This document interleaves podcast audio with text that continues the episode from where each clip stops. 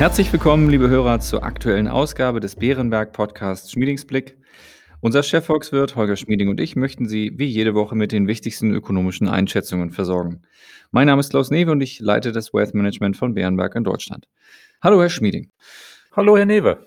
Herr Schmieding, die Bundestagswahl steht nun unmittelbar bevor und damit auch das Ende der Ära Merkel.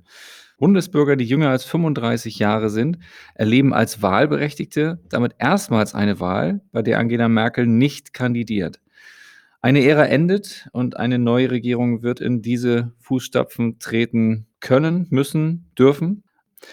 Aber bevor wir darauf zu sprechen kommen, aus ebenfalls aktuellem Anlass eine ganz andere Frage.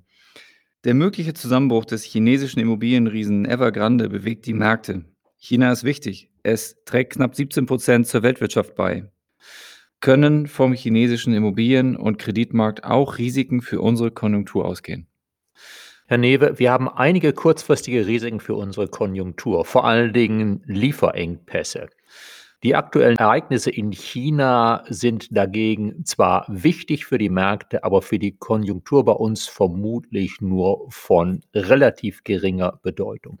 Zunächst einmal, China hat große langfristige Probleme.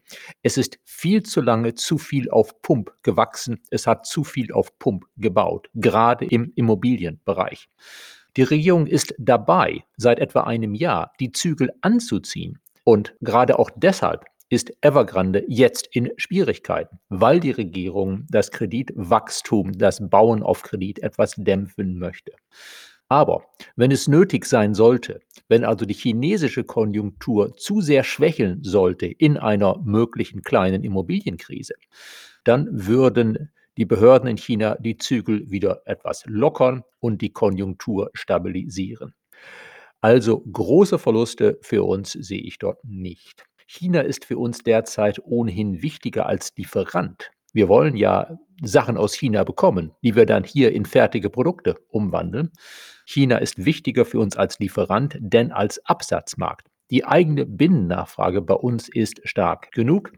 Also gewisse Irritationen, ja, gerade auch an den Märkten, aber kein großer Einfluss auf unsere Konjunktur.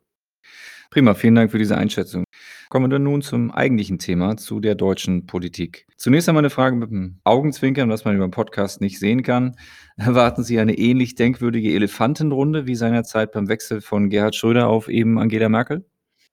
Nein, wahrscheinlich nicht. Wir haben ja diesmal drei eher nüchterne Kandidaten. Dass einer von den dreien, wie damals Gerhard Schröder, so auftritt, als hätte seine Partei die meisten Stimmen, obwohl die Partei nur Nummer zwei war, das ist wohl unwahrscheinlich. Aber wenn es knapp ist zwischen Platz 1 und 2, dann ist es durchaus wahrscheinlich, dass beide die Kandidaten mit der Partei auf Platz 1 und auf Platz 2, beide versuchen werden, anschließend eine Koalition zu bilden. Also interessant wird es auf jeden Fall. Okay, da bin ich gespannt, wie es wirklich sein wird. Und ja, nun ernster gemeint interessiert mich, was aus Ihrer Sicht als Erinnerung oder Prägung von der Ära Merkel bleiben wird. Momentan findet man in den sozialen Medien wiederholt Bilder von Angela Merkel beim Einkaufen im Supermarkt. Diese werden dann häufig kommentiert mit einem ja, Loblied auf ihre Bodenständigkeit und Bescheidenheit sowie auch das Ausbleiben von Skandalen über diese lange Zeit. Ist es das oder bleibt mehr? Wie bewerten Sie die Ära Merkel aus volkswirtschaftlicher Sicht?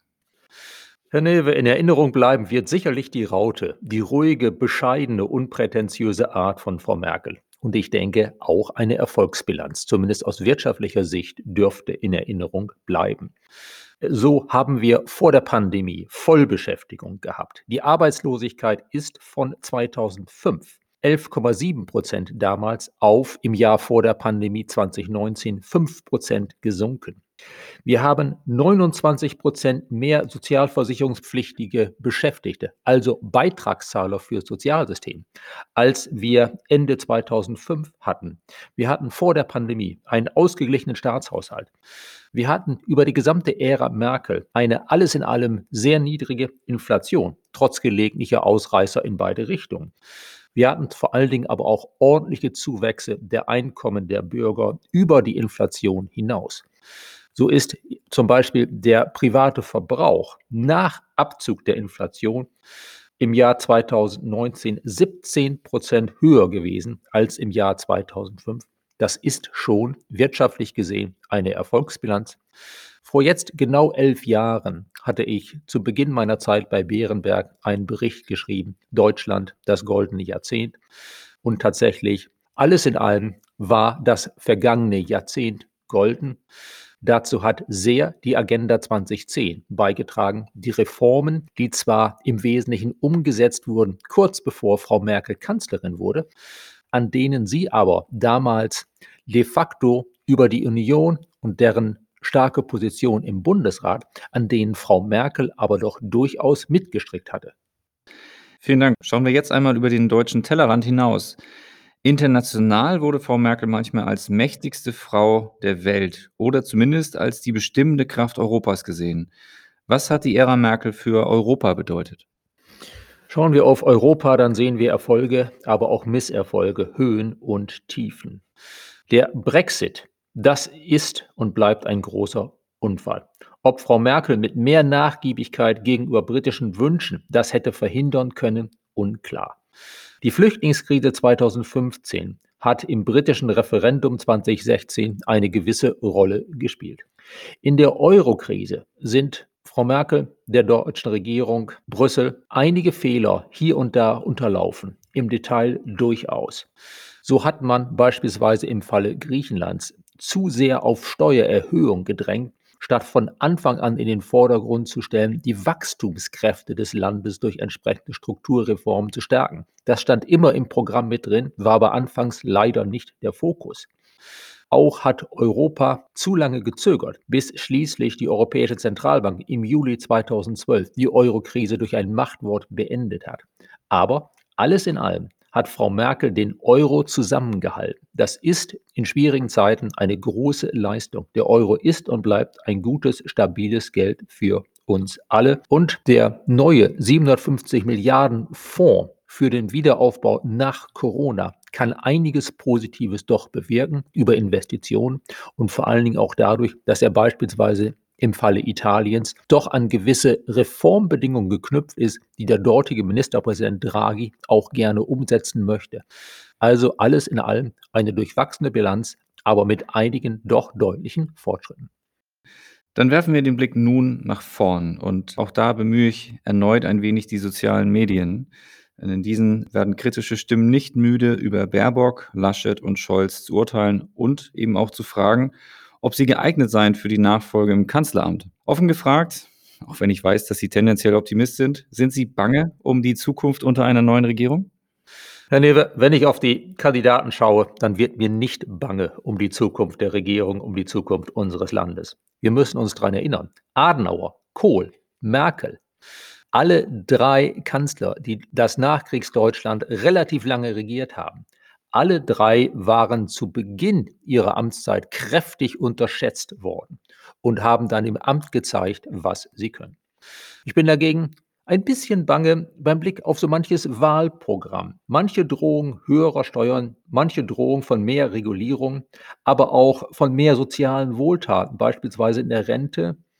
Da kann ich nur hoffen, dass das nicht alles wirklich so umgesetzt wird, da kann ich nur hoffen, dass Wahlprogramme nicht gleich der tatsächlichen Politik einer Koalition danach sind, denn in den Wahlprogrammen steht doch einiges mehr drin, als die Wirtschaft auf Dauer verkraften könnte. Dann noch ein Blick nach vorn. Es stehen große Herausforderungen an und ich denke zurück an eine unserer letzten Folgen. Ähm, dort fragte ich Sie, welche Auswirkungen es habe, wenn die Notenbank nun Fehler bei der Geldpolitik machen würde. Ihre Antwort war sinngemäß, kleine Fehler, kleine Auswirkungen, große Fehler, große Auswirkungen. Nun beschwören aber alle Parteien mehr oder minder, dass dies eine Richtungswahl sei, bei der es um die Zukunft unseres Landes sowie des Planeten als Ganzes gehe. Daher die abgewandelte Frage, was wären aus Ihrer Sicht mögliche politische Fehler? Greift die Logik, die Sie bezüglich der Notenbankpolitik ausgeführt haben, auch hier? Oder ist bei Richtungsentscheidungen auch ein kleiner Fehler in seinen Auswirkungen größer einzuschätzen? Und nochmal nachgeschoben, welche Risiken sehen Sie als die größten für die wirtschaftliche Entwicklung der deutschen Wirtschaft an? Herr Newe, zunächst einmal Richtungswahl. Ja, das wird eigentlich in jedem Wahlkampf gesagt, an den ich mich erinnern kann. Und es ist immer halb richtig, aber auch nie ganz richtig. Denn gerade im deutschen Zusammenhang im Zusammenspiel der verschiedenen Koalitionspartner, im Zusammenspiel zwischen Bundestag und Bundesrat gibt es bei uns selten so abrupte Kurswechsel gleichzeitig auf so vielen Feldern, dass sich wirklich die Richtung dramatisch ändert. Das kann in einzelnen Politikfeldern passieren, aber selten in vielen gleichzeitig in der deutschen Nachkriegsgeschichte. Was Fehler betrifft, Fehler wären für mich Belastungen für den Jobmotor Mittelstand, Rentengeschenke und eine weitere Abkehr vom Prinzip fördern und fordern, also dem Erfolgsrezept der bereits erwähnten Agenda 2010. Das wären Fehler. Kleine Fehler, kleine Auswirkungen, ja, Große Fehler, große Auswirkungen auf jeden Fall. Bei kleinen Fehlern aber muss man doch schon drauf schauen, dass manchmal, sagen wir mal, bei Belastung für den Mittelstand, bei Regulierung, sich die Wirkungen erst im Zeitablauf zeigen, also über viele Jahre hinweg. Dann kann es durchaus sein, dass man pro Jahr eigentlich wenig wahrnimmt. Die Dynamik am Arbeitsmarkt hat vielleicht ein bisschen nachgelassen als Folge solcher politischer Fehler, dass sich das dann doch aber über die Jahre summiert und zum Schluss dann doch der Wachstumsmotor wirklich ins Stottern gerät. Also es kann durchaus sein, dass eine, sagen wir mal, Reihe von Fehlern, die zunächst mal klein aussehen, über die Jahre sich dann doch zu einem großen Fehler addieren können. Deutschland kann einiges vertragen. Wir sind strukturell stark, aber wir müssen uns bei den Belastungen gerade für den Mittelstand, gerade für die Wirtschaft letztlich doch möglichst zurückhalten. Dann zum Schluss gefragt, wenn Sie schon keine solche erinnerungswürdige Elefantenrunde erwarten, worauf werden Sie dennoch am Wahlabend besonders achten? Ich werde auf zwei Dinge besonders achten am Wahlabend. Erstens, reicht es für eine rot-grün-rote Koalition? Wenn ja, würde ich sagen, Obacht. Dann steht uns große Unsicherheit bevor, ob nicht vielleicht doch dieses Szenario Wirklichkeit werden könnte.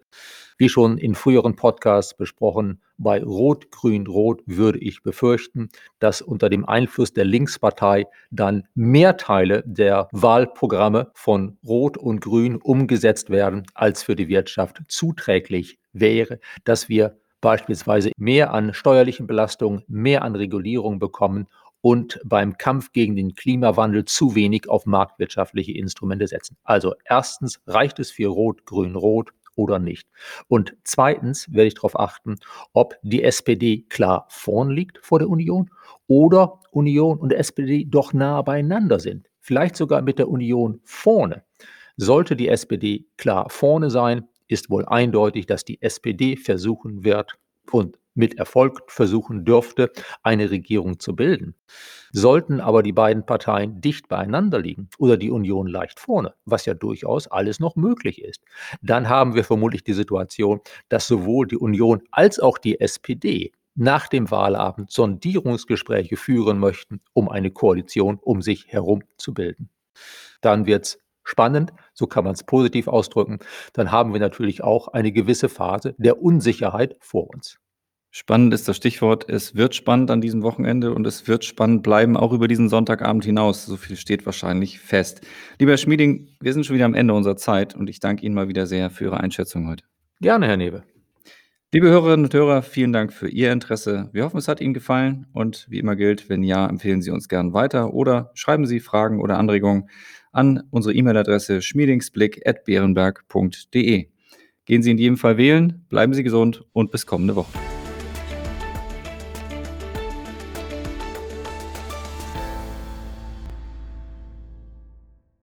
Wichtige Hinweise. Bei dieser Information handelt es sich um eine Marketingmitteilung.